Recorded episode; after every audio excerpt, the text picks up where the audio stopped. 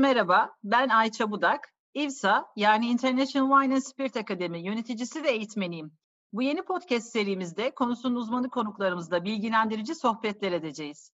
Bu kez konuğumuz yeme içme sektörünün en önemli isimlerinden, Northshield Pub'ların kurucusu, içki uzmanı ve yazarı, televizyon programcısı ama benim için en çok viski deyince aklıma gelen ilk isim. Sevgili Teoman Hünal. Hoş geldiniz Teoman Bey. Nasılsınız? Teşekkür ederim. Siz? İyi, iyiyiz. Normale Peki. dönüyoruz herkes gibi. Evet, aynen aynen. Bu dönemde de böyle işler yapıyoruz. Peki o zaman Teoman Bey, ben e, birazcık anlatmaya çalıştım size ama tabii e, bu kadar uzun bir tecrübeyi aslında sizden dinlemek çok daha güzel olur. Teoman Ünal kimdir? İşte hangi okulları okulmuş? Aslında mesleği neydi? Sonra nasıl bu sektöre girdi? Onları bir sizden dinlesek. E, sektöre girmem tamamıyla tesadüf. Bir hobinin kontrolsüz şekilde büyümesi diye tarif ediyorum ben onu. E, ben 1955 İstanbul doğumluyum. E, annem Gökçeadalı, eski adıyla benim hala sevdiğim adıyla İmrozlu. Babam Manastır yakınlarında Florina diye bir şehirden Balkan Harplerinde, savaşlarında buraya gelmiş. Ben e, Alman Lisesi'ne gittim ilk önce. Dolayısıyla bir Alman şeyim vardır her zaman böyle bir background ne, ne, ne de olsa oluşuyor o kadar sene lisede. Sonra iki sene İngiltere'de e, iç mimari okudum. Daha sonra e, Maryland'e gittim Baltimore'a. Orası e, hala Amerika'da tabiri caizse hometown olarak kabul ettiğim bir şehirdir. Çok severim. İki yıl orada okuduktan sonra daha sonra e, Virginia'da master yaptım. E, bunların hepsi iç mimari üzerine. Interior design dediğimiz. E, daha sonra Türkiye'ye döndüğümüzde e, Lale ile zaten Amerika'da son 2-3 yılımızda beraberdik. E, döndüğümüz zaman işte e, işimizle ilgili bazı şeylere başladığımızda Yeşilköy'de oturuyorduk o dönem. Her ne kadar Maçka'da doğdum büyüdüm ama 3-5 sene Hanımköylü tabir ederler yani bir Yeşilköy. O dönemde Ataköy e, ilk önce galeriye açıldı. Daha sonra Ataköy Marina açıldı. Ataköy Marina açılırken e, İngiltere'deki yıllarımızdan tabii ve Amerika'da her ne kadar pub fazla yoksa da bar olarak devam eden bir pub bar müşteriliğimiz, e, sevgimiz zaten hep vardı. E, orada küçük bir pub açalım dedik. E, hobi olarak işte arkadaşlarımız gelir gider falan e, diye. Ve ilk Northshield o şekilde 1990 yılında Ataköy Marina'da küçük bir pub olarak e, açıldı. E, hatta yani o zamanlar yemek vesaire falan yoktu. Evde bir, bir tencere yemek pişerdi. Günün yemeği diye o satılırdı. E, öyleydi. Daha sonra 94'te Levent'te benim çok sevdiğim ikinci bir şubemizi açtık. Sonra işte 96'da Ankara'da e, havalimanlarında e, franchise'lar gelmeye başladı ve bugün e, işte 20 küsür e, pub'ımız var. E, Van ve Diyarbakır gibi yerlerde dahi bir İngiliz Evet. pub'ı olduğundan dolayı da iftihar ediyoruz. Evet, kesinlikle pub kültürünü bu e, ülkemizde geliştiren en önemli isimsiniz diyebiliriz aslında bence sizin için. Teşekkür ederiz. Peki viskiye merak, me- nasıl merak sardınız? Herhalde bu pub ilişkisiyle mi var yoksa ondan önce mi var? Ee, bizim evde zaten e, sarhoşluk anlamında demeyeceğim ama içki içilirdi. Ee, babam e, yemek rakısını, e, o bizim babalarımızın o jenerasyonun eve gelindiğinde böyle bir e, rahatlamak için viski içme geleneği vardı. E, dolayısıyla benim viskiyle tanışmam oldukça e, genç yaşta oldu. Daha sonra tabii İngiltere'de ve e, Amerika'daki yıllarımda e, o deneyimi iyicene derinleştirme imkanım oldu. Ama tabii o zaman daha malt viskiler falan yoktu çünkü benim bahsettiğim talebeliğim işte 75'te gittim İngiltere'ye, 83'te falan döndük Türkiye'ye. Demek ki o dönem ki viskilerden işte blended viskiler 12 yıllık, 17 yıllıklar falan alışkanlığım oradan geliyor diyelim. Ama tabii ilk tattığımdan sevdim e, ve benim böyle sevdiğim şeylerin biraz derinliğine inme gibi bir huyum var. O biraz fazla oldu galiba. Evet yani gerçekten bir de böyle ben e, bunu size de söylüyorum yüz yüze geldiğimizde de yani size baktığımda hani ya bir İskoç'la konuşuyormuşum gibi geliyor. Hani havanız da o kadar hani belki Alman lisesi okudunuz, anne Gökçeadalı, baba Manastır Florina'da ama yani size baktığımda ben İskoç görüyorum. Niye sebebini bilmiyorum yani. Çok enteresan bir şey. Bir de kilt, bir de kilt giyeyim öyle görün. Peki, sizden o zaman viski tarihini kısacık dinleyebilir miyiz? Çünkü bu konuda da çok şeyler vardır ya işte önce İrlandalılar keşfetti, hayır önce İskoçlar keşfetti gibi. Ee, sizden dinlesek biz viski tarihini. Yani şimdi İskoçlarla İrlandalıların hikayesi tabii e, yumurta tavuk meselesi gibi e, bir şey ama e, çok büyük ihtimal İrlandalı. E, ben daha yani İskoç viskisini daha çok sevmeme rağmen e, İrlandalıların bunu bulmuş olma ihtimali daha e, yüksek. İskoçya'da tarihi biliyorsunuz 1990'ların ortasında 500. yılını e, kutladılar. Çünkü işte 500 yıl önce bir İskoç papazın e, şeylerinde, defterlerinde Whiskey Bow diye e, geçiyordu. Oradan ama şunu da kabul etmek lazım ki İskoçya'da Pict adı verilen bir e, kavimler yaşıyordu. Ve asıl İskoçlar İrlanda'dan geldiler. Daha sonra bu Pictlerle karışarak şimdiki İskoçlar ortaya çıktı. Yani İrlandalılarla kuzendir İskoçlar. Dolayısıyla İskoçlar e, şeyden İrlanda'dan gelen bu kesimin de yanlarında viskiyi getirmiş olma ihtimali çok yüksek. Ama tabii 5-600 sene önceden bahsediyoruz. Bu biraz şeye de benziyor. Yani bizde de Yunanlarla e, süren işte musaka sizin mi, börek bizim mi, plaki kimin filan kavgası var.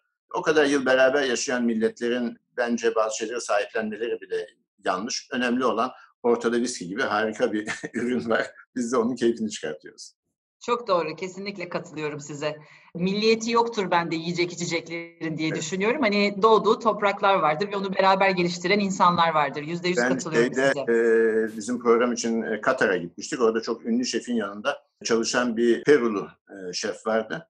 Bu ceviche meselesini konuşmaya başladık. İşte çiğ balıktan onların yaptığı e, meşhur yemeği. Şililer de onu şey yaparlar. E, hı hı. Ben de dedim ki yani siz de dedim Türkler Yunanlar gibi her konuda kavga etmeyi çok seviyorsunuz dedim.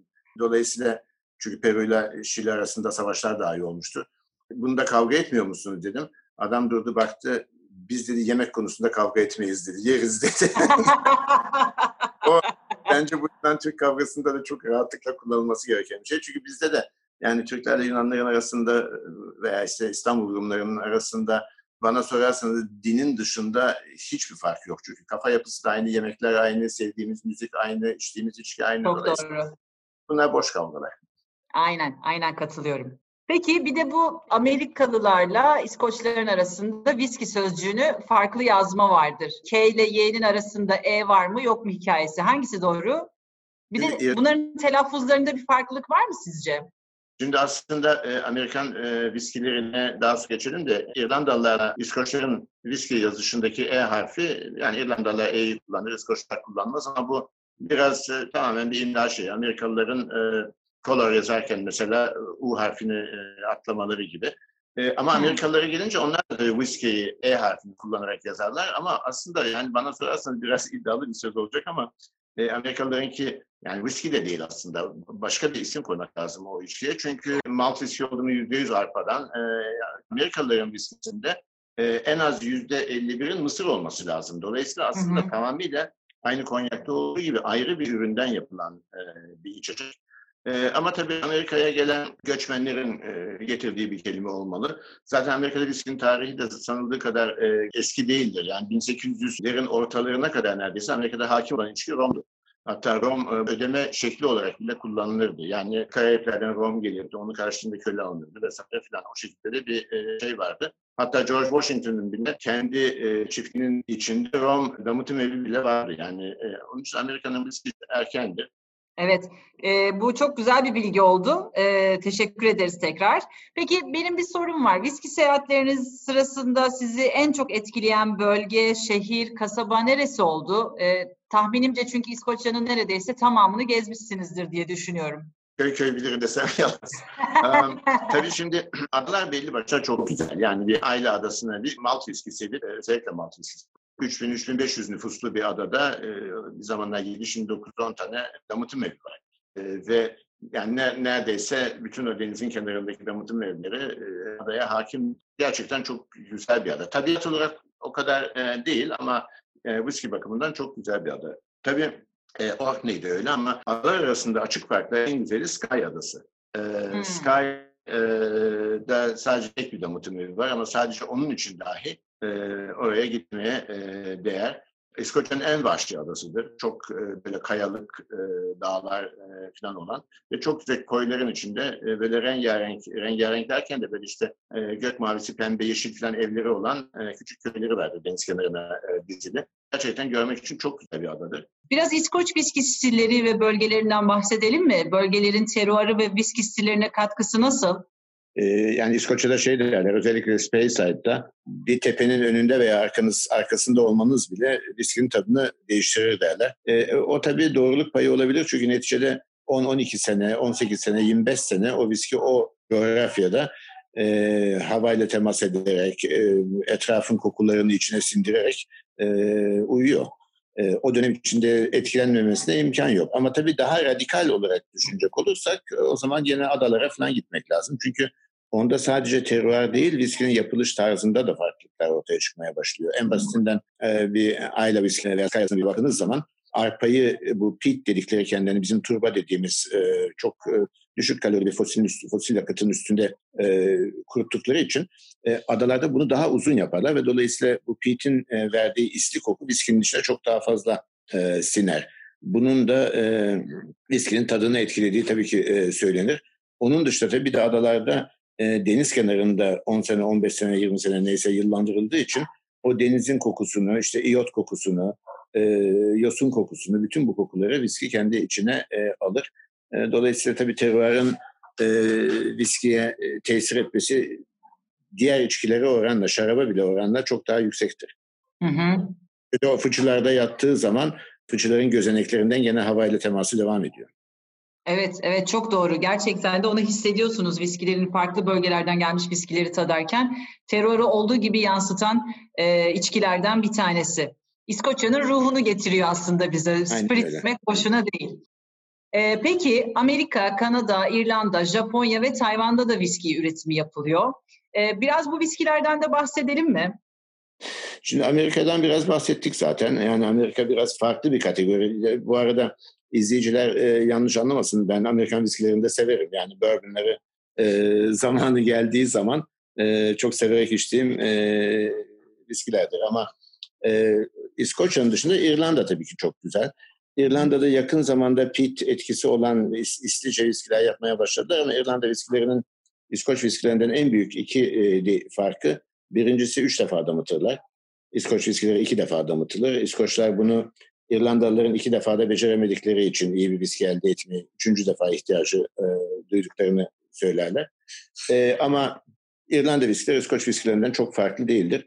Aynı şey e, çok uzak bir coğrafyada olmasına rağmen Japon viskileri için de söylenebilir. Japon viskileriyle ilgili şöyle bir yanlış e, düşünce var. Çok yeni piyasaya çıkmışlar gibi. Orada insanlar onları biraz e, Tayvan ve Hindistan gibi ülkelerin viskileriyle karıştırıyorlar. Çünkü Japonların viski tarihi 100 sene geriye gider.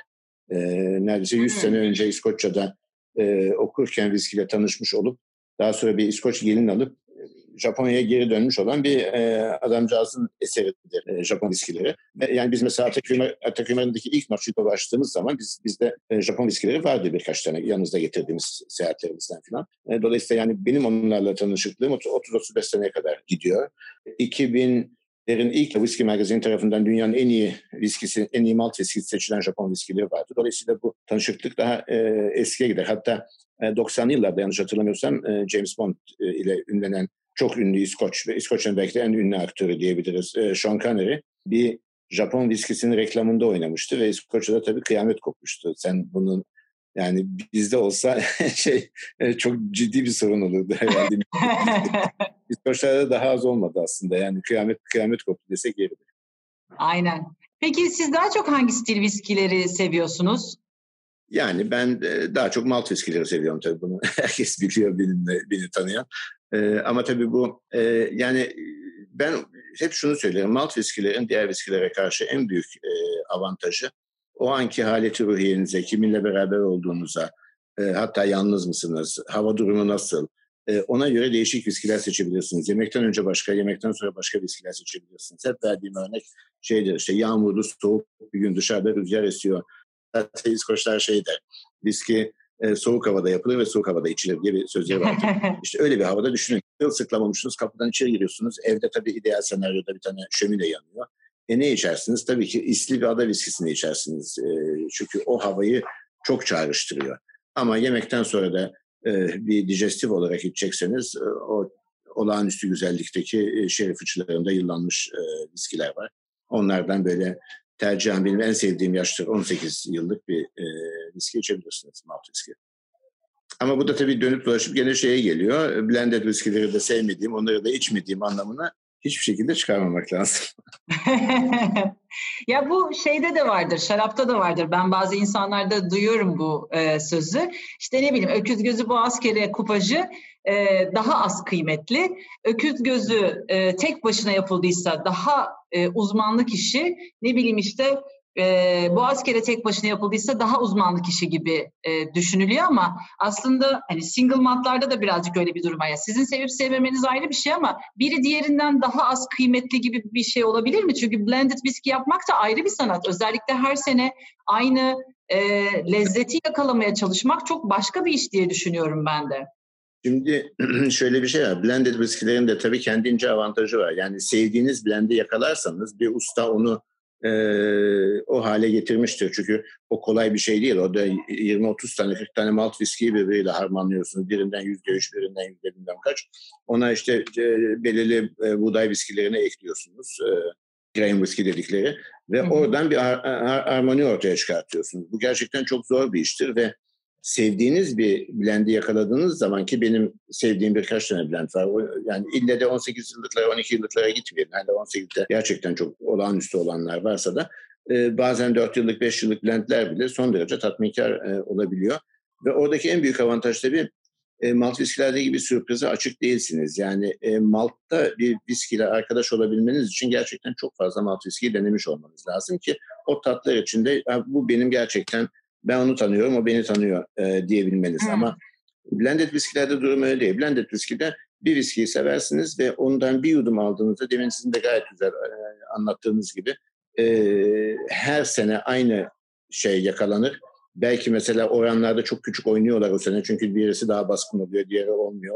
Onların hepsi o damıtım ustasının, pardon e, harmanlama ustasının e, maharetine kalıyor. Ama neticede siz e, X viskinin 4 yılını, 5 yılını veya 12 yılını aldığınız zaman bilirsiniz ki bana tam ve tam bu tat gelecek.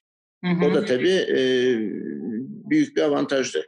Biraz önce dediğiniz benim de çok e, aslında kızdığım bir şey. Çünkü bu damak tadı. Yani öyle içilir böyle içilir dahi aslında damak tadı. Yani çok kuralcı olmamak e, lazım. Siz öyle seversiniz. Başkası öyle sever. Bu rakıda da öyledir, viskide de öyledir, her şeyde.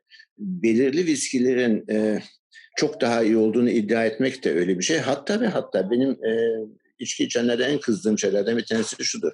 E, ben diyor sadece işte rakı severim, başka bir şey sevmem veya işte ben viski dışında bir içki içmem. Niye içmiyorsun? Belki seveceksin. Şimdi bana mesela e, her konuşmamda tekrarladığım bir şeydir. Yani dinleyenlerden dinlemiş olanlar varsa özür dilerim ama e, bana mesela benim rakı sevdiğimi çok az kişi bilir. Rakı içtiğimi çok bilmiyorum. Genellikle bu kadar viski sevdiğim için, bira sevdiğim için belki de hani bu adam rakı içmez diyorlar ama hep dediğim Ayvalık'ta oturmuşum deniz kenarına. E, masa mezelerle donatılmış. Önünüze lacivert e, Ege'nin suları, karşınızda Midilli Adası. E o sofrada rakı içmeyeceksin de ne içeceksin? Aynen öyle ya gerçekten. Onun Çok güzel tarif ettiniz. Yani bu sınırlamalara, bu kalıplara kendimizi sokmamız aslında hayatta zevk alacağımız bir sürü şeyden kendimizi mahrum etmektir. Dene. Bir defa dene, iki defa. Yani mesela o ada viskilerini bir defa da sevemezsiniz. Bazı şeylerde ısrar etmek lazım. İki, üç, beş dene. İlle de olmuyorsa e, bırak gitsin yani. Şeyde de işte e, etlen ille Şiraz gider. Niye efendim Kaberne de gider. Merlo da gider. İyi bir Merlo'ysa. Ee, ne bileyim ben e, ben zaten hep söylerim bir arada gider. Yani bunu kalıplara sokmak e, yanlış. Katılıyorum size. Bence de bu kalıplar zaten aslında gelişimi de engelleyici şeyler. O yüzden evet. e, her şeyi denemeli ve kalıplardan kurtulmalıyız. Peki e, bu işte az önce biraz olgunlaştırmaya da hafiften girdiniz ama viskide olgunlaştırma ne kadar önemli? Yani çok önemli olduğunu biliyoruz Tabii elbette ki ama e, ne kadar önemli? Yıllandıkça ne oluyor viskiye? Yani şimdi bir kere şu, şu, şu açıdan çok önemli. 3 yıla kadar e, yani 3 yıl bir e, güne kadar olgunlaştırılmamışsa zaten viski değildir. Yani kanunen değildir. Viski olarak satamazsınız. Yani minimum 3 sene o fıçılarda kalması lazım. Şimdi tabii e, Wallace Milroy diye bir tane e, viski yazarı vardı. E, viski, Malt Whisky Almanak diye bir kitabı vardı. Çok da güzel bir viski dükkanı vardır şeyde e, Londra'da. E, benim malt ile ilk tanıştığım dükkanlardan biridir. Yani gidip de o zaman çok az yerde vardı. Çünkü öyle her yerde bulamıyordum. Duty free'lerde falan neredeyse hiç yoktu. Onun bir lafı vardır. Şey, e, viskide geçen yıllar içindeki ateşi alır, geriye sıcaklık kalır diye. Şimdi e, bu yılların, bu şeyin e, viskiye öyle bir tesiri var. E, yumuşatıyor, alkol derecesini biraz düşürüyor. İdeal yaşı da her viskinin farklıdır gerçi ama bana sorarsanız e, malt viskilerde 18 yıl şeydir. Çoğu viskide e, zirvedir. Ondan sonra yavaş yavaş e, inişe geçmeye başlar.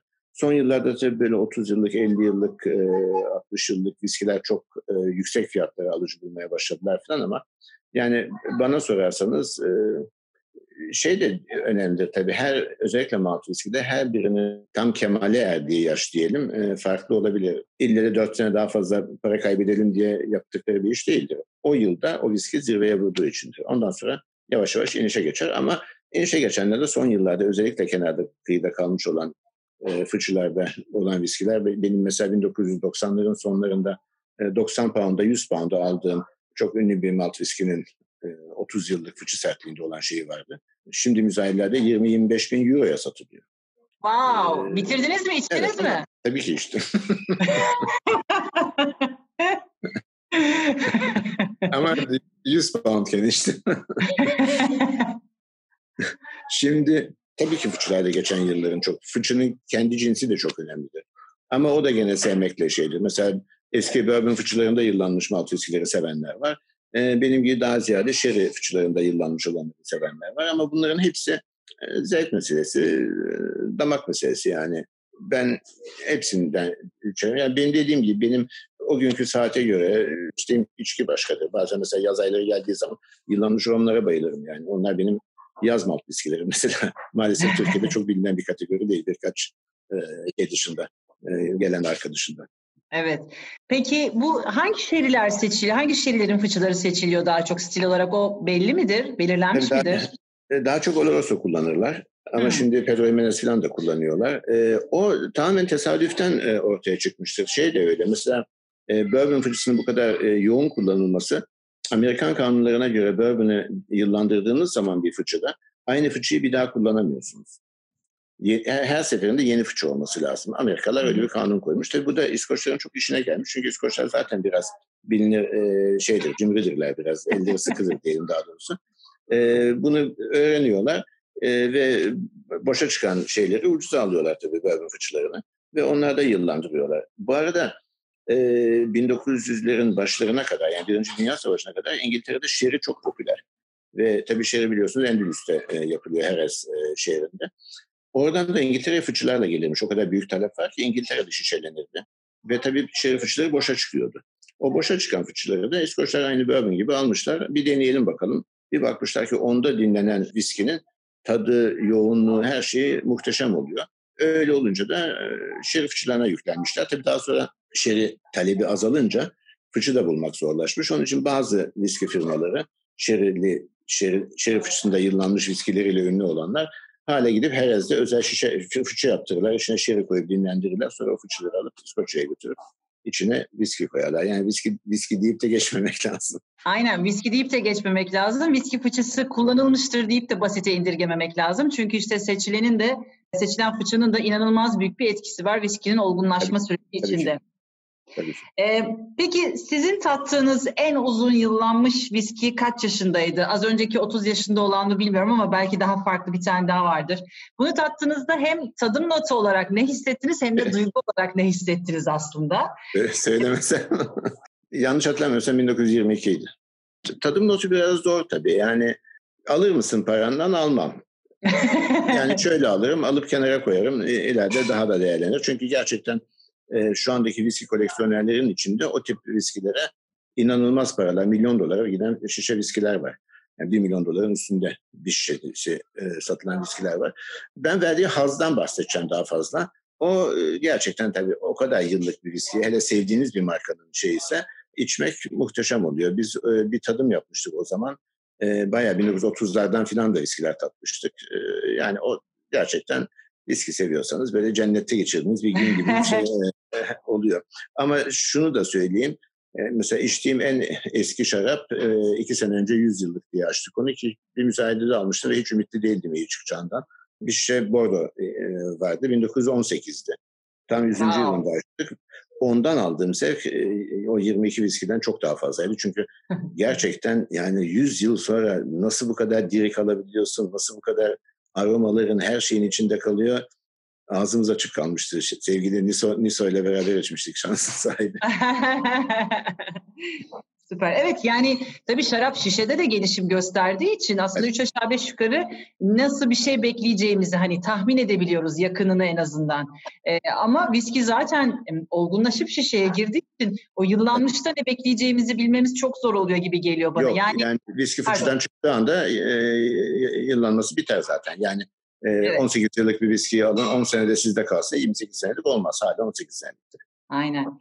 Peki viski tadımı yaparken nasıl bir sıralama yapmalıyız? Hani bölge olabilir, ülke olarak söyleyebilirsiniz. Çünkü hem İskoçya'nın içinde birbirinden farklı e, profilde e, viskiler var hem de dünyadaki viskiler birbirinden farklı. Biz İskoç bazından gidelim isterseniz. Yani şimdi tabii zaten ideali odur. Eğer bourbon tadıyorsanız e, sadece bourbon tatmak lazım. Yani değişik Hı-hı. bourbonları. Yani hem bourbon, e, İrlanda, İskoç karışık bir tadım yapmak bence doğru değil. Şey de öyle, e, Japon tatacaksak oturup sırf Japonları tatmak lazım.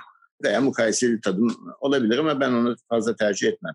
İskoçlarda tabii ki şeylere, ada viskilerine en son girmek lazım tadarken. Çünkü onların e, çok yoğun e, tatları var ve o hakimiyet şeyde devam edebilir diğer viskileri tadarken. E, gene onda dahi ideali bence ada viskilerini bir arada tatmak. İşte 5-6 tanesindeyse e, Spaceside'leri beraber tatmak o, o şekilde daha doğru geliyor bana. Buna e, tadım yaparken dikkat edelim, dinleyenler de etsinler mutlaka. Viski çoğunlukla aperatif ve digestif olarak tercih ediliyor. Nadiren yemekle karşımıza çıkıyor. Gerçi biz sizinle çok güzel bir etkinlik yaptık. Evet, çok keyifliydi. E, evet, kızınız sevgili Esen şahane yemekler yaptı bize her zaman olduğu gibi. Ama yani günün sonunda baktığınız zaman hani hiçbir zaman bir şarap ya da rakı kadar yemek sofrasında gördüğümüz e, bir e, içki değil. Ama gene de ben size sorsam birazcık viski yemek uyumundan bahseder misiniz bize? Tabii ki. Şimdi e, şöyle biz Türkiye'de e, viski yemek olsun, bira yemek olsun, şarap yemek zaten çok yapılıyor. E, yemekleri çok yaptık. E, rahmetli Tuğrul Şafka ile beraber yaptığımız bir yemekte ki 1990'larda daha çok progresif bir yemekti yani. Bir aile viskisiyle somunu eşleştirmiştik ilk e, şeyde ve o hala bence en iyi eşleşmelerden e, bir tanesi o isli viskiyle. E, sizdeki yemekte olduğu gibi benim aslında orada karşı olduğum tek şey var. Viski tabii ki yemekte güzel gider. Yani sizdeki yemekte gene başta bir deniz mahsulü şeyler ve balık yumurtasıyla falan bir e, ada viskisini eşleştirmiştik. Daha sonra galiba bir pastayla e, gene bir viski içmiştik. Ama benim orada tek itirazım olan şey ki çok viski yemeğine katıldım. Ana yemeğe geldiğimiz zaman e, bir şarap veya bir bira e, insan istiyor. Çünkü viski doğrusunu isterseniz bence yemeği taşımıyor. E, yemekte bira veya şarap içiyorlar veya rakı içiyorlar. Dolayısıyla onda da bizim yaptığımız yemeklerde de ben dikkat ediyorum. Hep insanlar hiç olmasa ana yemeğe geldiğinde e, bir şarap veya aynı şeyden arpadan yapıldığı için belki de bira e, bir insana katıyor. Sonra yemekten sonra tatlıyla beraber içilebilecek çok güzel viskiler var. E, ondan sonra onlarla devam etmek lazım. Evet. Bir de birazcık es vermiş gibi oluyorsun aslında. Sonuçta yüzde 40 alkollü bir içkiden bahsediyoruz ve rakı gibi sulandırma ihtimali de yok. Dolayısıyla oldukça kuvvetli bir mola verip e, tekrar e, kendisine dönmek aslında onun güzelliğinin de belki daha fazla farkına varmamızı sağlayabilir. Bence bence moladan da ziyade şey oluyor yani iki türlü ben hep yeni verenlere de takılıyorum sırf viskiden gittiğimiz zaman.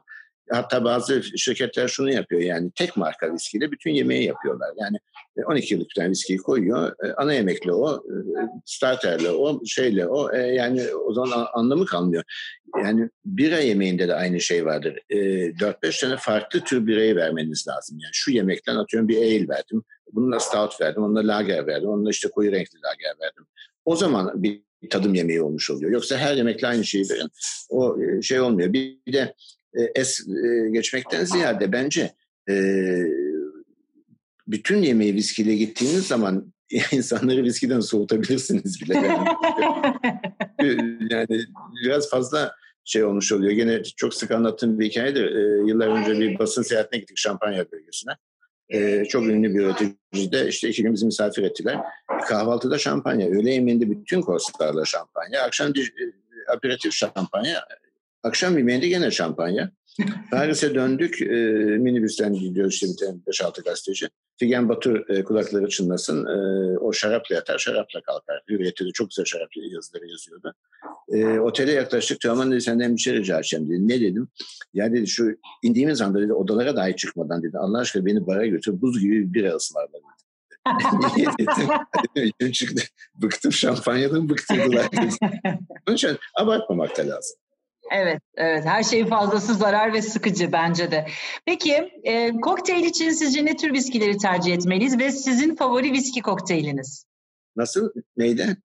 E, kokteyl için yani kokteyl yaparken e, hangi tür viskileri tercih etmeliyiz? Bir de sizin favori viski kokteyliniz hangisidir? Bourbonlar iyi gidiyor kokteyllerde. Hı hı. Ee, bourbon çok yakışıyor kokteyle ee, ve benim en sevdiğim viski kokteyli de gene bir bourbonla yapılan e, Minchulip. Ee, ama gerçekten e, zaten ilkbahara denk geliyor. Bu, bu, bugüne bir ay önceydi galiba. Ee, yani ilkbahar sıcağında muhteşem bir kokteyldi o. Ama e, bana sorarsanız kokteylin ilişkisi romdur. Tamam. Bence de. Ben de romu kokteylde çok severim. Tabii onun da olgunlaştırılmışları haricinde. Ee, çok uzun olgunlaştırılmışlara da bayılıyorum. Onlar da adeta bir viski konyak gibi inanılmaz olabiliyorlar. Şimdi şey var. E, birincisi viski konyak gibi dememek lazım. E, rom gibi demek lazım. bu da, bu da kusura bakmayın benim kızdığım bir şeydi. Bunu Mehmet, Mehmet Yalçın hep yapardı ilk başlarda biz viskileri tadarken falan. Vay derdi konyak gibi viski derdi. Ben de derdim ki ya bir deme öyle diyorum. Ben konyak, sen konyak, iyi bir konyak içtiğimde vay be malt viski gibi konyak diyor mu? diyordum. Yani. Her içki kendi hakkıyla anılmalı. Ee, ama e, yaşlı viskileri yani e, 12-18 yıllıkları filan e, şey yapacak olursak gene çok ünlü bir damıtım evinde e, oturmuş bu konuyu konuşuyorduk. E, o zamanların en ünlü e, damıtım ustalarından biriyle. Bu e, konu geldi işte yani 18 yıllık bir viskiyi e, kokteylde kullanabilir miyiz diye. Dedi ki vadeli 18 yıllık benim viskimi kullandığın kokteyl dedi. Aynı ölçülerde normal bir viskiyle yapacağın kokteylden daha lezzetli olur dedi. O kadar o, o kesin dedi. O kadar paran varsa dedi, kokteylde de bunu kullanacak kadar dedi, tavsiye ederim dedi. Ama yoksa dedi ve o aradaki tat farkını algılayamayacaksan dedi, o zaman dedi benim viskimi kokteylde kullanma dedi. Mesaj alınmıştır o zaman. Bence çok doğru bir öğüt. Çok doğru. Çok oldu doğru. zaten. Peki, e, rakıda da vardır ya bu tartışma. Buz ekleyelim mi, eklemeyelim mi? Aynı şeyi ben size viski için sorayım. Viskimize buz ya da su ekleyelim mi? E, soğutmak için hani e, servis ederken e, yoksa ben, eklemeyelim mi? Ben Türkiye'ye ilk malt viski şeyine ithalatına başladığım zaman, daha doğrusu tekele e, satmaya başladığım zaman İskoçya'ya çok sık gidip geliyordum ve açıkçası bu malt viski konusunda İskoçlardan daha fanatiktim. E, yani katiyen su konmaz filan. E, sonra gidiyorum damıtım evinde oturuyorum. E, işte damıtımcı ustasıyla konuşuyoruz, viski içiyoruz beraber. Hep içine su koyarlardı birazcık. Şimdi şeyi unutmamak lazım. Damıtıldığı zaman işte üstte o, o e, şişelere girerken, fıçıda da öyle bekliyor. Şişelere konu, konarken içine su konuyor. Dolayısıyla e, bir zamanlar işte 40, 40 e, iç piyasada 40'tır genellikle İskoçya'da. 43 derecenin viski için ideal olduğuna karar verilmiş. E, ve öyle şişelenmiş. E, vergilendirme şeyi var bunun içinde bir sürü e, faktör var. E, ama neticede 43 derecelik bir viskiyi de içtiğiniz zaman aslında sek içmiyorsunuz. İçinde su olan viski. Onun için onu 35 dereceye falan indirmek e, bence caizdir. Gayet de normal. Hatta e, damakta biraz zayıflar ama içindeki kokuları alkolün tesiri azaldığı için çok daha e, rahat salgılar. E, o bakımdan e, serin su koyuyorum ben e, malt viski için. E, biraz yaşım ilerledikçe daha çok su koyma konusunda ki ısrarımdan vazgeçtim. E, ama e, blended viskilerde buz kullanabiliriz. Yeter ki iyi sudan yapılmış bir e, buz olsun. Bir kırmızı şarabı da çok fazla soğuttuğunuz zaman, bir ale birayı lagerle aynı dereceye soğuttuğunuz zaman o içindeki aromaları algılamanız çok daha zorlanır. Ama sıcak bir iklimde yaşıyoruz, onu da kabul etmek lazım. Onun için İtalyanlar, İspanyollar gibi biz de İskoçlardan daha fazla buz koyuyoruz tabii ki şeylerimize, ilişkilerimize ama iyi sudan. iyi sudan ve ve mümkün olduğu kadar şimdi çok var her yerde satıyorlar ama yuvarlak büyük kalıpların buz kalıpları var. Büyük buz kalıpları onlardan kullanmak lazım. Çünkü ötekini rakıda dahi aynı şey geçerli. Çünkü küçük o ince buzlardan koyduğunuz zaman hemen suya dönüşüyor. Hı hı. Ee, bir, bir gin tonik daha içtiğinizde mesela o kadar çabuk suya dönüşüyor ki e, long drink'i bir anda short drink haline getiriyor. Bir an önce bitirmeniz gerekiyor ki e, suya dönmesin. Aynen. Bir de viski taşları kullanıyorlar. Bunları sıkça görmeye başladık. Dolapta soğutup kullanabildiğimiz. Yani o e, viskiyi tamamıyla içine su katmadan soğutmak için e, Hı hı. bir yöntem. E, soğuk içmek istiyorsanız viskinizi tabii ki şeydir, geçerlidir. Yani yaz aylarında belki olabilir ama kışın aklın ucundan geçirmem doğrusu. Peki. Ee, siz hangi viski bardağını tercih ediyorsunuz? En sık kullandığınız olarak sorayım.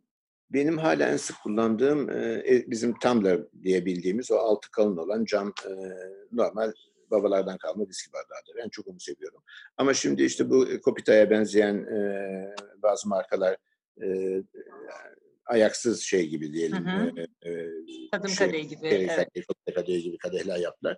Onlar tabii şeyi e, kokuları daha güzel veriyor falan fakat e, şöyle diyeyim yani ben tabii 30-40 senedir daha fazla hatta o e, bildiğimiz bardakta içtiğim için ha- hala o, o şekilde gelen kokulara alışık benim e, burnum. Dolayısıyla o beni fazlasıyla tatmin ediyor. Şeye gelince tabii e, son zamanlarda bayağı gazetelerde de konu oldu. Bizim e, ince belli Ajda Pekkan bardaklarının, çay Evet. viskiye çok iyi oldu.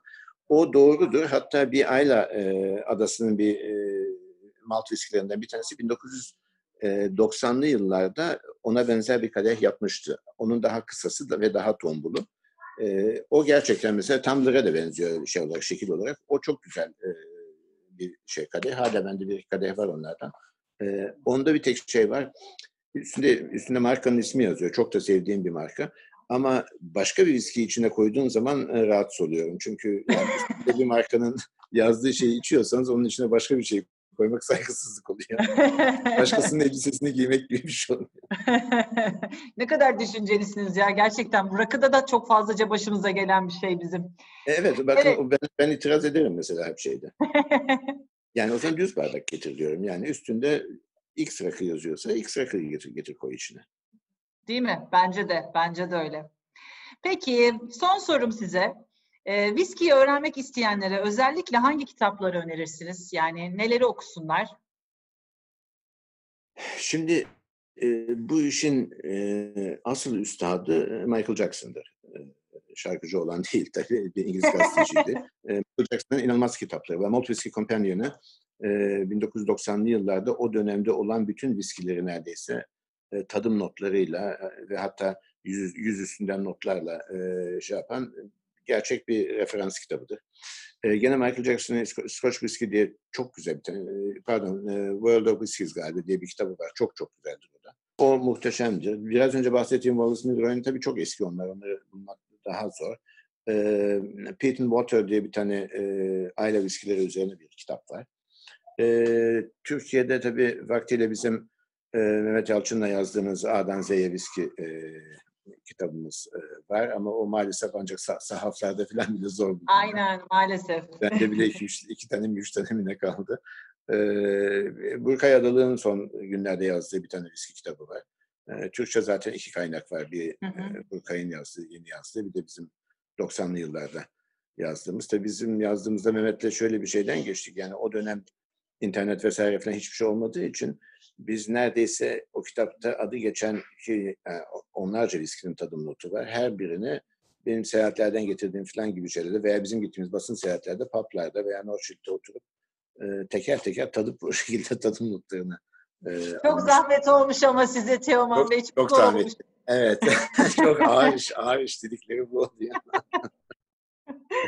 Dolayısıyla bunlar yani e, şey kolay aslında yani özellikle yurt dışı seyahatlerde işte kitapçılara gidip sayfalarını çevirmek lazım. Zaten sayfalarını çevirdiğiniz zaman e, bu şeye benziyor. Yani te- bu iş tavsiyeli olacak şey değil. Gerçekten gidip e, içki işi de öyledir. E, yani kitapçıya gidip kitapları tek tek karıştırmanız, bakmanız lazım. Bu bana uyuyor veya bu bana uymuyor diye. E, bizim çok sevdiğim bir doktor arkadaşım var Mehmet Ömür, e, pardon şey Cihangir Bey. E, e, onunla beraber Paris'e gitmiştik.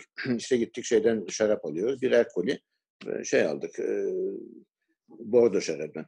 E, çıktık hafif yağmur çiselemeye başladı. Biz işte ahmak ıslatan gibi hafif hafif ıslanı ıslanı otele doğru yürüyoruz. Otelde bir, bir kilometreye yakın kolumuzun altında birer ahşap e, kasada altı şişe şey Bir bordo şarabı. Yolda bana dedi ki Cihangir, ya dedi tamam bu şarabı sen kiminle içersin dedi Türkiye'de dedi. Bana dedim söyleyeyim mi sana dedim. Aynı dedim senin gibi benim gibi buraya gelip otele kadar bu yağmur altında şarabı taşıma zahmetine girip ondan sonra davulun içine bunları kırılmayacak şekilde yerleştirip Türkiye'ye kadar taşıyan kim varsa onunla birlikte karşılıklı otur içerim dedim. Çünkü ben viskileri yıllarca çalıştım. Ama öyle hazıra konmak yok. Neyim var? İyi ne var? Ben de içeyim. E sen de getir. Bunun şeyi budur. Ee, özeti e. Evet çok doğru. Şarap taşımak havaleli bir iş. Daha doğrusu herhangi bir alkol içki taşımak çok hava, havaleli iş. Hem paketlemesi ayrı, ağırlığı ayrı. Şarap daha da ağır. Çünkü yani viski aldığınız zaman gene bir günde bitmiyor. Şarabı açtığınız zaman bir gecelik bir şey getiriyorsunuz. yani, viski gene 3-5 şişe getir, 3 ay dayansın sana. Değil mi? Değil mi? Çok Ama değil doğru. Lütfen. Yani ben yıllarca bundan şikayet etmedim. Biz karı koca her seyahatimizde e, yanınıza getirdik. Süper. Teoman Bey ben çok teşekkür ediyorum. Çok güzel bir sohbet oldu ee, gerçekten. Yani, biraz kesintiler oldu ama olsun. evet evet ama o teknoloji ona yapabilecek bir şeyimiz yok. Bizim e, muhabbetimizin keyfini kesemedi ama her halükarda. E, umarım dinleyenler de e, beğenerek dinleyeceklerdir. Sizden öğrenecek, öğreneceğimiz çok şey var. E, çok teşekkür ediyorum. Sağ olun. Ben teşekkür ediyorum. İyi günler.